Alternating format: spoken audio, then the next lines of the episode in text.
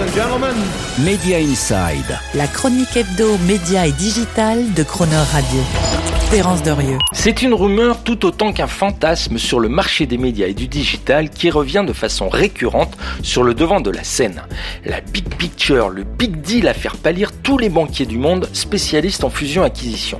Quelque chose d'encore plus énorme que ce que furent en leur temps la fusion d'un AOL avec Time Warner en 2000 ou plus récemment en 2016 la fusion entre AT&T et Time Warner.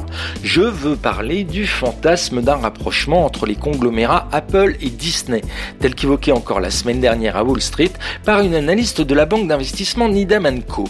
Une fusion qui aurait de la gueule en tout point entre deux groupes qui, soit dit en passant, se connaissent déjà très bien depuis que Steve Jobs, le patron fondateur d'Apple, vendit le studio Pixar à Disney en 2006 et s'installa au conseil d'administration de Disney à cette occasion pour accompagner jusqu'à sa mort en 2011 la stratégie de Bob Iger, l'actuel président de Disney.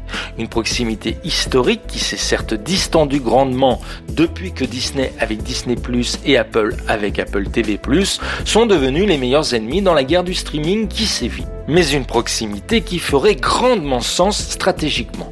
D'abord d'un point de vue produit. Les services par abonnement Disney et ESPN sont en effet parfaitement complémentaires du portefeuille de services payants d'Apple. Apple Music, Apple TV Arcade, Fitness et Apple News. En y ajoutant Apple Pay, cela permettrait de constituer cette fameuse super app ou WeChat du divertissement que les streamers imaginent de plus en plus comme pouvant devenir demain la killer app du business du streaming. Une complémentarité produit qui serait aussi avérée en termes de typologie de programmes, de droits sportifs et de positionnement sur des publics communs très recherchés et haut de gamme sur les cibles enfants, ados, familles et adultes. Et le tout avec un budget programme global astronomique, rien que sur le streaming, de presque 40 milliards de dollars, environ deux fois et demi plus que celui d'un Netflix.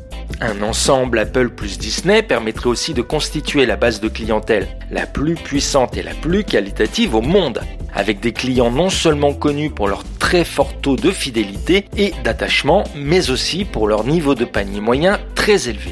Et que dire de cette addition de valeur de non-substituabilité que pourrait représenter l'alliance entre les produits Apple et les héros et franchises Disney, sans équivalent sur leurs marchés respectifs, et qui donnerait à l'ensemble unifié un pouvoir colossal en termes de pricing power, c'est-à-dire de capacité à fixer et à relever encore des prix déjà élevés, et donc avec des taux de marge très largement à deux chiffres.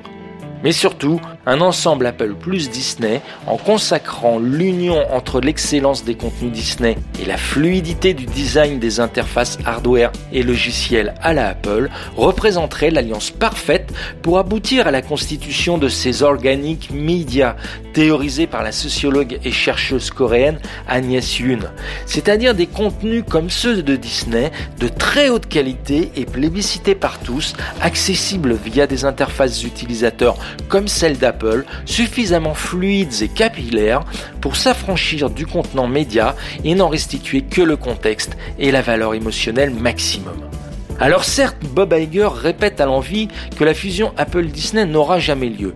Et c'est vrai qu'elle pourrait se trouver entachée de risques juridiques nombreux, concurrence, class action, et d'obstacles certains en termes de culture d'entreprise.